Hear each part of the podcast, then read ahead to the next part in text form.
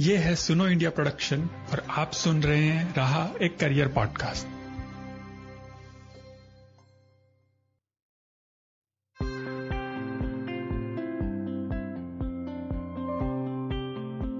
नमस्कार, मैं हूँ तरुण निर्वाण, आपका होस्ट और आपका स्वागत है रहा एक करियर पॉडकास्ट के सीज़न टू में। संगीत सदियों से मानव विकास का एक अहम पहलू रहा है। संगीत का रिश्ता मानव जाति से उतना ही पुराना है जितना कि खाने का है। जैसे जैसे मानव का विकास होता गया वैसे वैसे संगीत का भी विकास होता गया। और आज, वर्तमान में हमें हर महाद्वीप, देश, राज्य और जनजातियों का अलग अलग संगीत सुनने को मिलता है। हमारे भारत देश में भी न जाने कितने तरह का संगीत का निर्माण किया जाता है और वो भी अलग अलग भाषाओं और वाद्य यंत्रों के द्वारा। 2019 के International Federation of Phonographic Industry यानी कि IFPI की ग्लोबल म्यूज़िक रिपोर्ट जीएमआर के अनुसार, भारत विश्व का पंद्रवा सबसे बड़ा रिकॉर्डेड संगीत का बाज़ार है। 2018 में भारत में रिकॉर्डेड संगीत का उद्योग एक हज़ार अड़सठ करोड़ का था, जो कि हमारे देश की जीडीपी का लगभग 0.006 परसेंट था। और नवीनतम आंकड़ों के अनुसार ये 2019 में बढ़कर 1277.6 करोड़ हो गया है। IFPI ग्लोबल म्यूज़िक रिपोर्ट 2019 के अनुसार रिकॉर्डेड संगीत बाज़ार 1460 लोगों को प्रत्यक्ष रोज़गार प्रदान करता है। इन रिकॉर्डेड संगीत के बाज़ार के अलावा टेलीविज़न रेडियो लाइव इवेंट फ़िल्मों और ऑडियो ओटीटी जैसे कि गाना सावन भी 8,660 करोड़ का एक बड़ा रेवेन्यू का स्रोत है। और इसमें भी अड़तीस हज़ार छह सौ लोगों को रोज़गार मिला हुआ है। इन औपचारिक रोज़गार के क्षेत्रों के अलावा कई अनौपचारिक क्षेत्र जैसे कि ब्रास बैंड, छोटे जिम्स रेस्टोरेंट और पार्लर में भी संगीत से जुड़े हुए रोजगारों की आवश्यकता पड़ती है। आज के इस एपिसोड में हम इसी संगीत से जुड़े करियर पर चर्चा करेंगे और संगीत से जुड़े हुए कई पहलुओं को जानने की कोशिश करेंगे। आज हमारे मेहमान हैं निखिल राव। निखिल एक गिटारिस्ट हैं और वर्तमान में भारत के सबसे लोकप्रिय बैंड इंडियन ओशन के लीड गिटारिस्ट हैं। इंडियन ओशन के बारे में शायद मुझे ज़्यादा बताने की ज़रूरत नहीं है, क्योंकि हम बचपन से उनके गाने सुनते आ रहे हैं। और आज भी जब उनके लाइव इवेंट्स होते हैं तो हम पहुँच ही जाते हैं उन्हें फिर सुनने के लिए। निखिल जी, आपका स्वागत है हमारे शो में। और जैसा कि मेरी नॉलेज में है कि आपने भी हम, मेरी तरह और हम सबकी तरह इंजीनियरिंग करी थी। और उसके बाद में आपने अपना पैशन फॉलो किया आपने गिटार सीखा और आपने एक इंडिया का सबसे टॉप बैंड इंडियन ओशन को ज्वाइन किया एज ए लीड गिटारिस्ट। तो ये जर्नी कैसे रही? आपने कैसे इस इंजीनियरिंग को छोड़ के इसमें स्विच किया? सो हाय तरुण एंड आपके सारे लिसनर्स को भी हेलो uh, मुझे लगता है कि इंडिया में जब जिसको कोई समझ नहीं आता कि क्या करना चाहिए तो वो इंजीनियरिंग कर बैठता है। तो uh, मैं भी I was one of those many many many जो फैक्ट्री में से निकलते हैं। एंड uh, अभी मैं सोच रहा हूँ ना कि मेरे जो इंजीनियरिंग के फ्रेंड्स uh, हैं और क्लासमेट्स थे उसमें से बहुत ही कम लोग हैं जो एक्चुअली हार्ड कोर इंजीनियरिंग के लिए को लेके कुछ कर रहे हैं। इनफैक्ट ऐसे भी लोग हैं जो गिरो मैकेनिकल और इलेक्ट्रिकल uh, ये सारी कन्वेंशनल इंजीनियरिंग फील्ड्स में घुस के अभी वो यू नो सॉफ्टवेयर में कोडिंग वगैरह में कर रहे हैं। कोई मीडिया में है कोई फ़िल्म मेकिंग में है कोई अपना बिज़नेस शुरू कर रहा है। तो आई थिंक हम लोगों को ग्रोइंग अप ना उतना वो क्लैरिटी नहीं था कि यार क्या करना चाहिए करियर के साथ। और मेरे साथ तो वेल well, म्यूज़िक में एक पैशन या हॉबी तो हमेशा बचपन से ही था। मतलब मैंने ज़्यादातर आई सेल्फ टॉट म्यूजिशियन बहुत ऐसे क्लासेस वगैरह मैंने नहीं की थी सीखा सीखा नहीं था। पर बहुत इंटरेस्ट था म्यूज़िक में। बट मेरे आसपास में आस पड़ोस में से कोई म्यूजिशियन नहीं था कभी भी। तो I grew up in Hyderabad Ahmedabad थोड़ा सा बॉम्बे में भी रहा। तो मैं डायरेक्टली कोई म्यूजिशियंस को नहीं जानता था और मेरे फैमिली में ज़्यादातर लोग प्रोफेशन के थे। कोई साइंटिस्ट था, कोई डॉक्टर बन गया था, ज़्यादातर लोग इंजीनियरिंग बन के। तो ऐसे ही लगा था कि ये सेफ्टी सिक्योरिटी एक अच्छा well paying you know upper middle class life आपको चाहिए। तो engineering is the safest bet तो यही सोच के हमने भी इंजीनियरिंग किया। एंड ये बात है कि how did I end up being in Indian Ocean इसका तो मुझे लगता है ज़्यादा क्रेडिट मैं नहीं ले सकता हूँ। ये प्योरली लक है। मतलब प्रैक्टिकली मैं कहूँगा कि इंडियन ओशन में मेरा कैंपस रिक्रूटमेंट हुआ। मैं सिंगापुर में मटेरियल साइंस एंड इंजीनियरिंग पढ़ रहा था। एंड उसके एज अ स्टूडेंट में एक बार बैंड को मिला था। बैंड वाले दिल्ली में बेस्ड थे सारे। And it's a very old band मतलब अभी तो तीस साल भी हो गए उनके। तो एज ए स्टूडेंट में एक बार उनके जैम प्रैक्टिस प्लेस में गया था और उनके साथ थोड़ा बात किया, क्योंकि मेरे लिए हीरोज थे one of India most important and you know most popular bands जिन्होंने, हम सब कॉलेज में ऐसा, मुझे लगता है कि सब लोग के कॉलेज का एक एक्सपीरियंस तो होगा इंडियन ओशन को यू नो कि हमारे कॉलेज कैंपस में आए थे, या तो किसी ने हमको कंदीसा का कोई कैसेट दिया था, या ऐसा। आजकल के शायद लिसनर्स कैसेट में कहूँगा तो कहेंगे कि ये क्या बात कर रहा है but you know but you it is the kind of a band which क्योंकि उतना ये पॉपुलैरिटी या मीडिया या इसमें नहीं है so you get turn on to this band by you know friends almost has like a cult status तो Indian ocean के बारे में ऐसे ही सुना था and I finally got a chance to meet them and they were very encouraging वो लोग सब उम्र में मेरे से almost fifteen twenty years you know बड़े थे, और उन्होंने कहा कि, भाई, तुम, चलो सुना है कि तुम म्यूज़िक करते हो गिटार बजाते हो, कुछ बजा के सुना दो। तो मैंने कुछ बजाया, उनको सुनने में अच्छा लगा एंड उन्होंने भी साथ में यू नो जैम किया and that is you know it's a small incident but I just goes to show how open minded they are कि कोई भी कल का बच्चा आके उनके साथ बजाए तो वो बैठेंगे यार, बैठ के यू एक दस मिनट म्यूज़िक करेंगे। फिर काफ़ी उन्होंने एंकरेज किया था मुझे, बोला था कि यार तुम अच्छा बजा रहे हो और म्यूज़िक इसको परसू करना और ये सारी बातें हुई थी। तो उस बात को मैं भूल गया, उसके बाद दो साल हो गए। फिर इट सो हैपेंड कि उनका जो गिटार प्लेयर था फाउंडिंग मेंबर सुष्मित सेन तो उन्होंने डिसाइड किया कि मैं इंडियन ओशन से मूव ऑन करना चाहता हूँ। इंडियन ओशन को क्विट करके मैं अपना नया बैंड बनाना चाहता हूँ।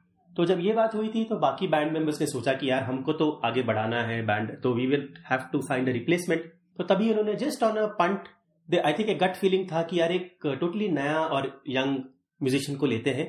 Let's not take an established you know experienced season musician क्योंकि फ्रेंकली मुझे लगता है कि ये काम इंडियन ओशन में मतलब शायद I can myself think of twenty thirty forty fifty hundred people जो बजा सकते थे, लेकिन उन्होंने बस मेरे पे चांस लिया और अभी आठ साल हो गए और मैं बैंड में हूँ। मतलब मैं हमेशा पहले सिक्स मंथ्स में मैं यही सोचता था कि यार हाँ ये हफ़्ता मेरा आखिरी होगा ये अभी मुझे फायर करने वाले करने वाले बट यू नो अभी तक मैं भी टिका और वो भी टिके हैं। So just you know lots of lucky accidents and pure luck is what I would say बहुत ही इंटरेस्टिंग स्टोरी है क्योंकि मुझे नहीं लगता कि ऐसा लक सबके पास में होता है। एंड इतना टैलेंट हाँ। भी मुझे नहीं लगता कि सबके पास में होता है कि आपको इंडियन ओशन सेलेक्ट कर ले और फिर वो लीड गिटारिस्ट भी आपको ले ले। तो जब आप कॉलेज में थे तो आपने कैसे गिटार बजाना सीखा? आपने कोई प्रोफेशनल डिग्री ली? या फिर किस तरीके से आप प्रैक्टिस करते थे? और आपने मतलब एक, यू कह सकते हैं कि आज के टाइम पे you are one of the skilful guitarist in India one of the top guitarist in India हाँ तो मैं मोस्टली सेल्फ टॉट हूँ और एकदम मतलब नादानी में शुरू किया था यार कि टीवी पे कोई गाना सुन लिया, दूरदर्शन पे ना कोई एड सुन लिया रेडियो पे ट्यून सुन लिया। और मेरे पास एक छोटा सा कीबोर्ड था तो बिना कोई टेक्निक के बस एक उंगली से मैं वो ट्यून बजाना शुरू करता था। फिर थोड़ा बड़ा हुआ टेंथ इलेवेंथ में आया तो मेरे कुछ कुछ जो फ्रेंड्स हैं, वो लोग ने गिटार क्लास लेना शुरू कर दिया था। और पता नहीं मतलब मेरे पास गिटार नहीं था, या तो उतने रिसोर्सेस नहीं थे तो मैंने वो क्लास वगैरह नहीं किया था। बट उनके साथ you know just hanging out with them and listening to them and अच्छा ये जी कॉर्ड होता है डी कॉर्ड है मतलब I was just hungry to learn all of these things I just could not you know तो ये मुझे ऐसे याद आ रहा है कि, क्योंकि अभी मैं गिटार सिखाता भी हूँ। तो आई सी यू नो वो पहले का जो फ़र्स्ट टू थ्री वीक्स या इवन टू थ्री मंथ्स का जो जर्नी है उसी में ना आधे से ज़्यादा लोग गिटार बजाना छोड़ दे मतलब दे दे क्विट यार वहाँ पर। कि uh, क्योंकि बहुत टफ लग रहा है ये उंगली कहाँ जा रही वो उंगली कहाँ जा रही तो वो थोड़ा होता है। बट मुझे ना वो स्ट्रगल वाला फेस बिल्कुल याद नहीं क्योंकि शायद ऐसा था I was so hungry I was in such a hurry to just get on with it ना कि ये गाना करना है वो गाना करना है। तो जैसा है रिमोटली भी एक छोटा सा ट्यून भी अगर निकाला तो मुझे खाई मिलता रहा। तो इवन जब मैं इलेवन ट्वेल्थ में था तो हाँ पढ़ाई लिखाई छोड़ के मैं रात को तीन, चार बजे तक बैठ के गिटार बजाता था। तो मतलब मेरे पास खुद का अपना गिटार नहीं था बट कोई दोस्त का गिटार कभी लोन करके कि यार दो हफ़्ते के लिए दे दे। और वो दो हफ़्ते में ऐसा मैक्सिमाइज करता था निचोड़ लेता था। सुबह चार, पाँच बजे तक बजाता था। तो I think I gave my mother थोड़ा सा एंग्जाइटी अटैक्स मेरे दिया कि यार ये लड़का पढ़ने वाला है कि नहीं, ये तो फेल हो जाएगा बोर्ड एग्ज़ाम में उस टाइप का। बट तो वो होने के बाद जब आप कॉलेज पहुँचते हो वहाँ पर एक्चुअली बहुत मौके मिलते हैं, क्योंकि आप अलग अलग जगहों से यू नो मतलब मैं गया था अहमदाबाद से विद्यानगर नाम का जगह है गुजरात में, वहाँ मैं इंजीनियरिंग पढ़ने गया था। तो बॉम्बे से बड़ोड़ा से, सूरत से, राजकोट से अलग अलग जगहों से लोग आए थे, और वो लोग अपना एक्सपोजर और ये सब लेके आते हैं। तो उसमें ऐसे भी लोग थे जिन्होंने स्कूल में बैंड किया था तो उनके साथ बजा बजा के जैम कर करके सीखा था।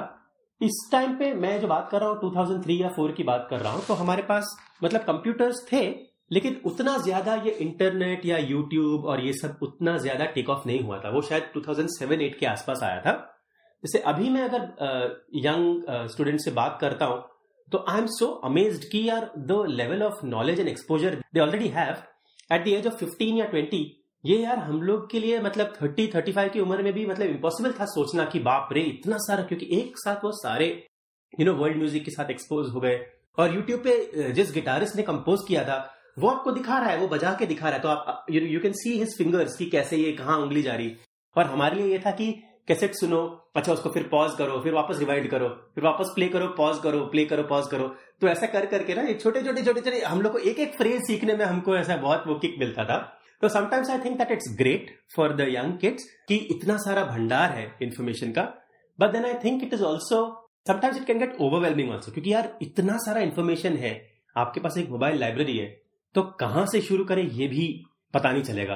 तो वो है so mostly I would say that self taught और लेटर इन लाइफ मुझे जब लगने लग गया कि well there are certain things जो आप किसी गुरु के साथ या टीचर के साथ ही सीख सकते हो और उसमें फ़र्क पड़ जाता है आपकी प्लेइंग और थिंकिंग में। तो I think in my twenties मैंने थोड़ा सा शुरू किया था मतलब मैंने हिंदुस्तानी uh, संगीत और कर्नाटिक संगीत में क्लासिकल uh, म्यूज़िक में थोड़ा सा जैज में मैंने थोड़ा सा लेसन लेके just to orient my thinking कि these are the facts about music ये these are the facts about your instrument वो थोड़ा सा जानना मुझे ज़रूरी नहीं लगता है। शुरू शुरू में I think just the enthusiasm and energy propels you क्योंकि ये भी देखा है कि अगर किसी बच्चे को आपने अनमने से उसको डाल दिया, किसी थोप दिया उसके क्लास में तो यार ज़िंदगी भर के लिए शायद उसका म्यूज़िक के साथ वो रस चला जाएगा, क्योंकि उसको यही याद आएगा कि यार मैंने चौथी क्लास में मेरे को फोर्स करके मुझे म्यूज़िक क्लास में डाला था, अब मुझे यू नो तो वो भी हो सकता है। तो एक डबल एज सोड है। तो कभी कभी लगता है कि बचपन से लोगों को म्यूज़िक सिखाना बहुत अच्छी बात है but sometimes it may work और नॉट वर्क मतलब जो अभी आप बोल रहे थे वो सेम चीज़ शायद हम सबके साथ में हुई है कि हम गिटार लेके बैठते हैं तीन चार दिन प्रैक्टिस हम्म। करते हैं फिर हमारा हाँ। हो जाता है कि because it you need very patience with this kind of skills and as you said like you need that hunger to learn that thing and I think you have done a great job with the guitar तो अभी तो online बहुत सारे lectures भी आ गए आप भी बता रहे थे आप भी ऑनलाइन लेक्चर हाँ. देते हैं बट ऑनलाइन हाँ, के। अलावा ऐसे कौन कौन से इंडिया में म्यूज़िक इंस्टीट्यूट है जहाँ पे लोग जाके एज ए प्रोफेशनल डिग्री ले सकते हैं और अपना हाँ. करियर इस फ़ील्ड में बना सकते हैं बिल्कुल बिल्कुल सो so, इंडिया में कुछ अच्छे स्कूल्स है एक तो आपके ग्रेटर नोएडा में ही ग्लोबल म्यूज़िक इंस्टीट्यूट है जो बॉस्टन में बहुत बड़ा म्यूज़िक स्कूल है one of the top music schools Berklee College of Music उसके साथ उन्होंने कोलाबोरेशन में वहाँ का सिलेबस लेके यहाँ अच्छे इंस्ट्रक्टर्स आते हैं वो सिखाते हैं सो वो फुल टाइम एक कैंपस पे रह के आप पढ़ सकते हो। मुंबई में एक ट्रू स्कूल ऑफ़ म्यूज़िक करके है। वहाँ पर आप जा सकते हैं। फिर चेन्नई के पास एक Swarna Bhoomi academy of music so ये एकेडमिकली म्यूज़िक सिखाते हैं। तो ये तो मैं जो बता रहा हूँ थोड़ा सा ज़्यादा western music and you know jazz music education पे फोकस्ड है। बाकी जो इंडिया का ट्रेडिशनल म्यूज़िक है मतलब वो तो गंधर्व महाविद्यालय ये सब तो है ही है पहले से।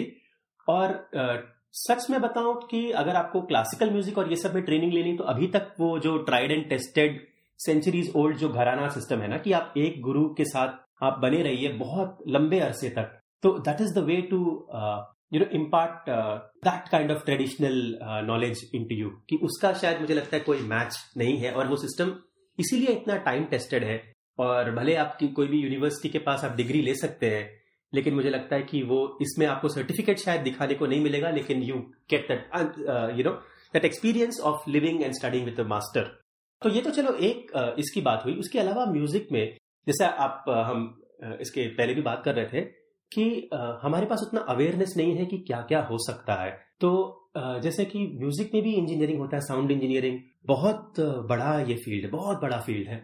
तो साउंड इंजीनियरिंग के एस e करके कॉलेजेस है पूरे इंडिया में उसके अलग अलग ब्रांचेस हैं।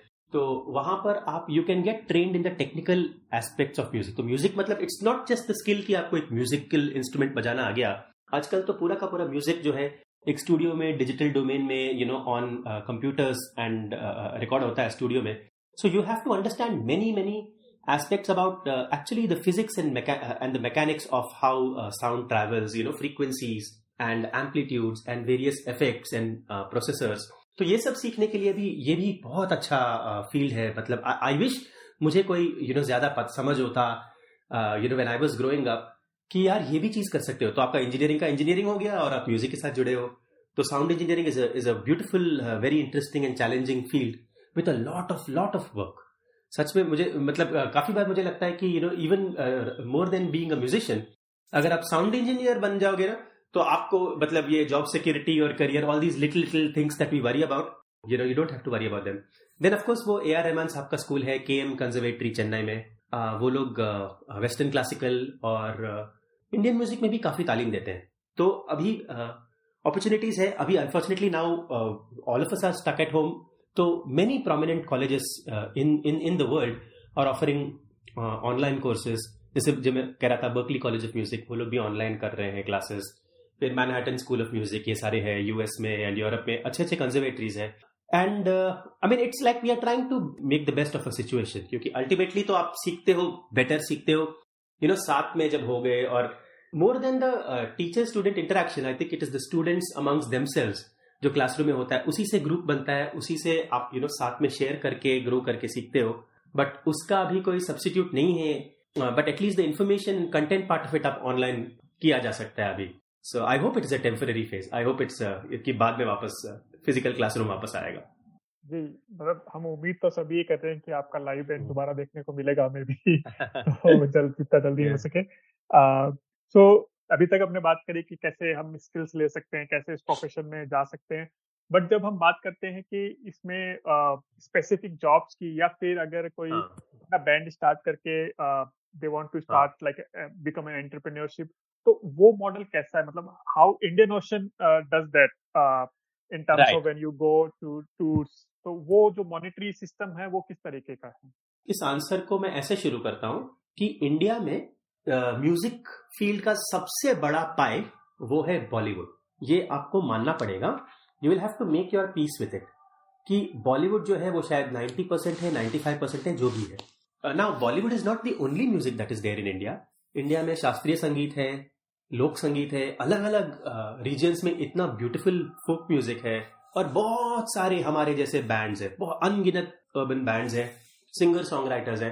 बट जो लोगों के नज़र में और पकड़ में आता है वो है बॉलीवुड क्योंकि वो छाया हुआ है रेडियो पे टेलीविज़न पे। नाउ बॉलीवुड में भी बहुत सारे करियर्स और अच्छे अच्छे करियर्स पॉसिबल है। बॉलीवुड में भी बहुत अच्छा इंटरेस्टिंग काम हो रहा है, अच्छे म्यूज़िक कंपोजर्स है। बहुत सारे मेरे अपने दोस्त है जो बॉलीवुड में या तो किसी स्टूडियो में काम करते हैं, या तो किसी बड़े डायरेक्टर के साथ काम करते हैं, या यू नो लाइव म्यूजिशियन की तरह काम करते हैं, किसी फ़ेमस सिंगर के पीछे बैकअप बैंड में काम करते हैं तो वो एक चीज़ है। लेकिन आपने जो सवाल पूछा है कि यार, आपको अगर अपना कुछ करना है म्यूज़िक में तो कैसे? How to go about it now you can do that you just have to be patient and you have to make your peace with the fact कि शायद बहुत ज़्यादा मॉनेटरी रिटर्न्स आपको नहीं आएँगे।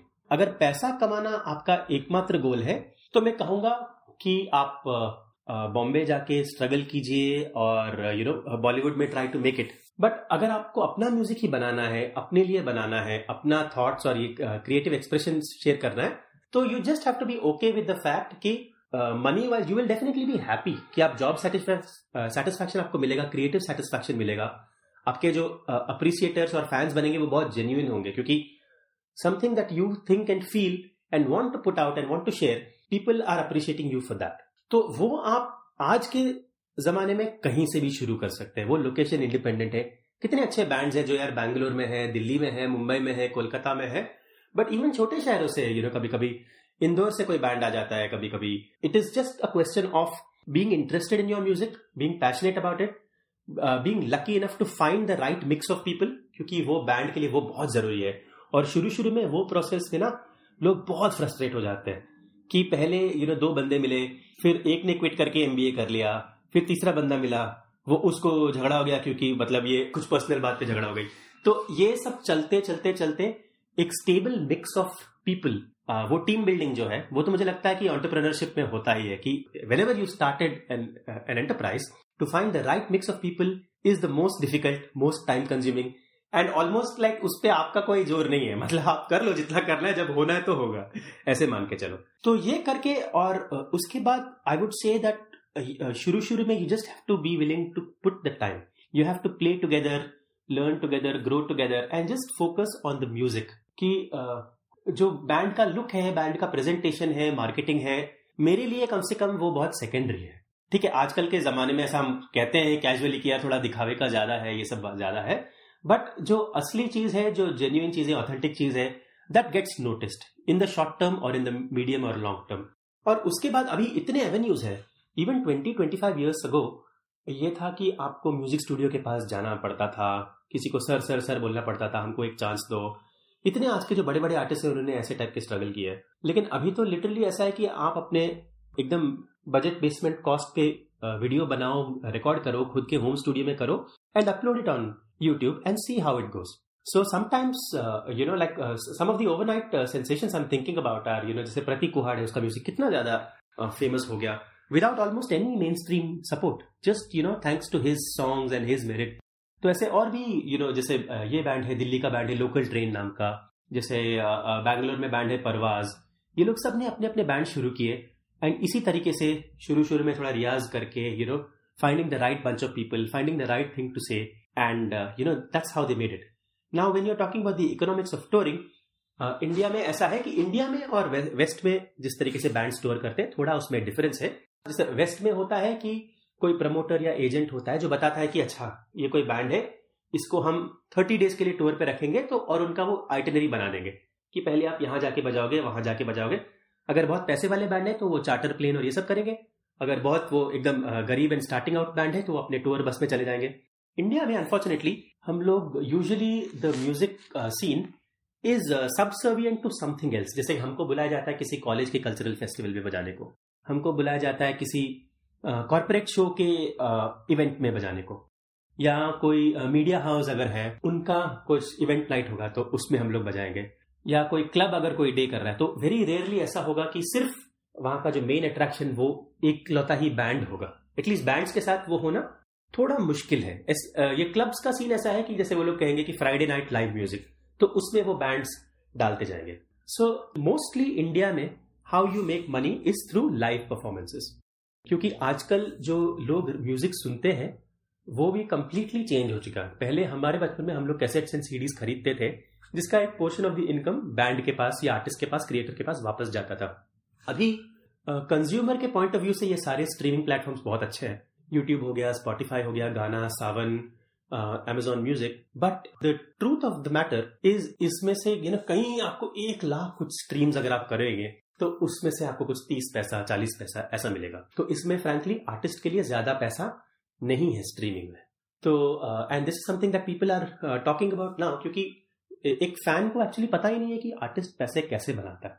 वो उसका म्यूज़िक सुन भी लेगा, लेकिन वेरी रेयरली उनको ये आइडिया आता है कि अच्छा ये बंदा जो म्यूज़िक बना रहा है मेरे सुनने के लिए, लेकिन who paying his bills and अभी तो so mostly it is done through live performances तो परफॉर्मेंस का एक फ़ी होता है एंड थोड़ा सा you know you have to rent some sound and light equipment कुछ इंजीनियर्स की फ़ीस होती है, कुछ वेन्यू का फ़ीस एंड परमिशन होता है। वो सब होने के बाद जो पैसा बचा हुआ आता है, वो म्यूजिशियन के पास आता है। अनफॉर्चुनेटली अभी जो है हम लोग ऑफकोर्स लाइव परफॉर्मेंसेस भी नहीं खुल रहे हैं। So a lot of artist are facing that pain and we are hoping that you know ये सीन वापस आ जाए। But that is basically the economics of making music in a band there is live performances which is the bulk of the income there is internet streaming which is hardly anything and merchandise मतलब अगर आपके pass band के कुछ products हैं T shirts coffee mugs वगैरह तो वो fans खरीदते हैं just to support you that is a good source of income and other than that some bands are now एक तो ये हो गया है कि टीवी कम होके ये ओटीटी प्लेटफॉर्म सबसे आए हैं तो उसमें music composition and you know licensing आपके गाने अगर किसी वेब uh, सीरीज़ को पसंद आ गए तो वो ले लेंगे और आपको थोड़ा सा यू you नो know, उसका कमीशन दे देंगे। तो that is again another revenue source so there are about bundle of five और सिक्स थिंग्स जहाँ पर पैसे बन सकते हैं। Based on who you are the quantum of income will vary but आपको अगर बॉलीवुड या कमर्शियल म्यूज़िक नहीं करके अपना ही कुछ करना है so you just have to be patient play the long game and be okay with making you know money not being the focus of your existence I think this is very important question everybody has that कि मतलब किसी passion को follow करना लोग चाहते हैं but वो economic हाँ। एस्पेक्ट जो है उनको that pulls away from that dreams और हाँ. इसी के साथ एक चीज़ और होती है जो मैं ज़्यादातर लोगों से पूछता हूँ और आपसे तो पूछना बनता है कि जब आपने इंजीनियरिंग छोड़ के और वो भी सिंगापुर का जो टॉप हाँ। मतलब एशिया का जो सबसे टॉप इंजीनियरिंग कॉलेज है वहाँ से करने के बाद जब आपने अपने पेरेंट्स को बताया कि नहीं मुझे तो ये छोड़ के म्यूज़िक करना है तो उनका रिएक्शन कैसा था? तो उन्होंने किस तरीके से लिया था? नहीं आई थिंक पहले से मतलब मैं तो पिछले आठ दस सालों से ये डिसीज़न लेने के आठ दस साल पहले से ही मैं हर क्रिसमस पार्टी में हर न्यू ईयर पार्टी में जब भी गेट टुगेदर है तो मैं गाने सुनाता था लोगों को गिटार बजा बजा के। और मेरी फैमिली में सब लोग बहुत सपोर्टिव और अप्रिशिएटिव थे और उसमें मैं उनको हिल्ले ले, झकझोर दुनिया और मारे वाह इंडियन ओशन के गाने भी सुनाता था। तो उन सबको पता था इंडियन ओशन पहले से कि हाँ ये बैंड है अच्छा बैंड है। और जब तो उनका फ़र्स्ट रिएक्शन शायद यही था कि वाह, अरे वाह मतलब इतना बड़ा band they think that you're worth something हम लोग तो बहुत शॉक्ड है मतलब तो फिर उन्होंने कहा कि चल सोच ले तू, क्योंकि म्यूज़िक में है। एंड मेरे आसपास बहुत सारे फ्रेंड्स और सपोर्ट ग्रुप मेरा बहुत अच्छा स्ट्रांग था। जो मुझे हमेशा से कह रहे थे, भाई भाई, तू प्लीज़ यार, ये पढ़ाई वढ़ाई मत कर यार, तेरे से ना होने नहीं वाला है। तू यार हमारी तरह ऐसे तो टाई पहन के तू झूठ बोलना ये सब छोड़ दे मतलब तू मत कर। और सिर्फ़ म्यूज़िक कर। और अभी उन्होंने कहा कि यार, ये चांस अगर तूने नहीं लिया तो भाई मतलब देख ले तू ऐसा है। तो फैमिली की तरफ़ से एंड पियर ग्रुप की तरफ़ से बहुत सपोर्ट था। बहुत सपोर्ट और ब्लेसिंग्स थी। तो ऐसा कोई भी कलेश नहीं था। शायद एक दो कॉन्वर्जेशन मेरे कुछ यू नो एक्सटेंडेड फैमिली के साथ ऐसा हुआ जो उन्होंने कहा कि अच्छा तू ऐसा करेगा अच्छा मतलब तू चालीस साल की उम्र में कोई पब में तू बजाएगा चार लोगों के लिए मतलब ऐसा एक डूम्स डे सिनारियो मतलब बट अभी मैं सोचता हूँ कि यार मैं अगर चालीस साल की उम्र में पब में बजाऊँगा तो वो बुरा नहीं है मतलब at least I am doing something you know कोई सुने, ना सुने I am doing you know so but of course wait you are twenty five you don't have you you can't answer back like that whatever but but mostly मैं कहूँगा ninety percent everybody was you know very happy and excited that I was doing this but मैं लोगों को जानता हूँ यार जिनको it's uh, it's इतना हंकी डोरी शायद uh, बाकी लोगों को लिए नहीं होता है। सो so, उनके लिए I don't know if I have any good advice it is just that you know stick to your guns make a decision and stick with it and deal with the consequences आपका ये ये मतलब नहीं है कि अगर आप कोई डिसीज़न लोगे तो you have the freedom to make that decision but you don't have the freedom from the consequences. So, you know, make the decision and follow through on it and face the consequences. And uh, if in the short term आपके parents या आपके family और ये सब आपसे बहुत disappointed है तो just give it time. You keep pursuing music, do it with honesty, and एक ना एक दिन they will come around. Definitely they will come around because ultimately they want you to be happy. And if you are uh, not happy, you know, they will also suffer. So you have to prove not only to yourself, but also to your family that you are actually happy with your decisions. So मुझे लगता है कि वो जिगरा चाहिए उसके लिए। वो और वो लेके आ जाओ, सामने आ जाओ। क्या बड़ी बात है। और अंत में अगर आप हमारे दर्शकों को कुछ एडवाइस दे सके कि कैसे वो भी अपने पैशन को फॉलो करें और कैसे अपने पेरेंट्स और आसपास के लोगों को आश्वस्त करें कि वो जो कर रहे हैं वो सही है और उन, इसको करने में वो खुश हैं। बिल्कुल। तो एक तो मैं जो मैं कह रहा था, उसकी, उससे थोड़ा सा काउंटर इंट्यूटिव एडवाइस में देता हूँ। एक तो यह है कि जो मैं ऑब्जर्वेशन में बता रहा हूँ, कि मैं बहुत सारे twenty two twenty five year old musicians के साथ बैठता हूँ और बजाता हूँ and I am always struck and impressed by how confident they are मैं उस उम्र में मतलब मेरे पास वो कॉन्फिडेंस और क्लैरिटी नहीं था, इसलिए तो मैं डर के मारे दो बार इंजीनियरिंग कर बैठा। अगर मुझे पता होता तो फिर मैं मैं इसी में कूद पड़ता ना। तो अभी जो लोग मैं जानता हूँ, वो लोग कर रहे हैं। दूसरी बात मैं कह रहा हूँ कि ठीक है, अगर आपको 16 या 17 की उम्र में भी ये क्लैरिटी आ गई कि म्यूज़िक करनी है तो अपने फॉर्मल एजुकेशन को रिजेक्ट मत करो। ये मैं एडवाइस दे रहा हूँ कि ठीक है यार मतलब जैसे सचिन तेंदुलकर जो है चौदह साल की उम्र में हमको पता था कि वो बनेगा, उसको टेंथ वगैरह पढ़ने की ज़रूरत नहीं थी। ठीक है बट ये लोग ना वन इन अ मिलियन या वन इन अ बिलियन होते हैं। और आपके पास कुछ बैकअप रहना मतलब आज भी I am so grateful for my technical education if nothing else मेरे पास I have so many friends क्योंकि ना, एक टाइम पे कोई भी प्रोफेशन में अगर आपके सारे दोस्त पूरा टाइम सिर्फ़ म्यूज़िक करते हैं और आप सबके एंजाइटीज और इनसिक्योरिटीज और टॉपिक सब सेम है तो आप परेशान हो जाओगे। तो एक good mix of diversity of friends and social circle के लिए ही सही। कुछ और डिग्री पालो। It's it's not a bad thing and it's easy so मतलब हिस्ट्री कर लो सोशियोलॉजी कर लो बीए कर लो बीकॉम कर लो बीएससी इंजीनियरिंग इतनी अच्छे अच्छे डिग्रीज है। एंड सो so, मैं कह रहा हूँ कि फॉर्मल एजुकेशन को इस तरीके से रिजेक्ट मत करो when you are so young think of yourself as a student of music you will be learning music all your life you will be studying music all your life उसका कोई and नहीं है। उसका कोई start point नहीं है। और ये भी बात गलत है कि म्यूज़िक के अलावा आप कुछ नहीं कर सकते हो। मुझे लगता है एक इंसान बहुत अलग अलग चीज़ें कर सकता है। जैसे आज भी मेरे पास you know just I might be interested in topics like you know philosophy और साइकोलॉजी और हिस्ट्री और economics and it's so easy to you know pick up these things and just have some interest so that आपको थोड़ा सा outlet मिलते रहे और एक एक वेल राउंडेड पर्सन बन जाओ। ठीक है? So that is one aspect of of this thing and this will also lessen the pressure and focus from music. Music takes a lot of sadhana, lot, lot of you have to give it a lot of time, a lot of practice, and all of that. But you have to keep taking breaks because that helps you grow even as a musician and as a human being. तो ये if somebody is so young, तो मैं उनको ये advice दूंगा कि please don't reject your formal education now when you get slightly older और आपको क्लैरिटी है कि म्यूजिक ही करना है as a profession you know I don't see myself doing anything you know आठ दस घंटे का वेकफुल अटेंशन हर इंसान के पास है ये टोटली आपके ऊपर है कि आप कैसे उसको चूज़ करते हो, कहाँ कहाँ उसको डिवोट करते हो। And if music is what you want to do ideally get the blessings of your family but if you don't get that like I said earlier you you have to do what you have to do ultimately it is your life and अभी ना इतना awareness है, पहले तो आप अपने आप भी एडुकेट हो जाइए और अपने पेरेंट्स को भी एडुकेट कीजिए, क्योंकि I wish I could have the conversation you know with my parents और anybody any of the daughters you know fifteen years ago कि यार ऐसा नहीं है कि सिर्फ़ म्यूज़िक में, सिर्फ़ स्टेज पे ना दस लोग दिखते हैं, उसके अलावा सब लोग भूखे मर रहे नहीं, आप स्टूडियोज में काम कर सकते हैं, इसमें फ़िल्म वर्क है कमर्शियल वर्क है, पूरा का पूरा टेलीविज़न का वर्क है एडवर्टाइजिंग इंडस्ट्री है, सब लोगों को म्यूज़िक चाहिए कॉर्पोरेट्स है, इसको, इन इन सबको म्यूज़िक चाहिए यू नो और जैसे huge network of studio jobs then there is this huge field of music education music education में आप कुछ कर सकते हैं।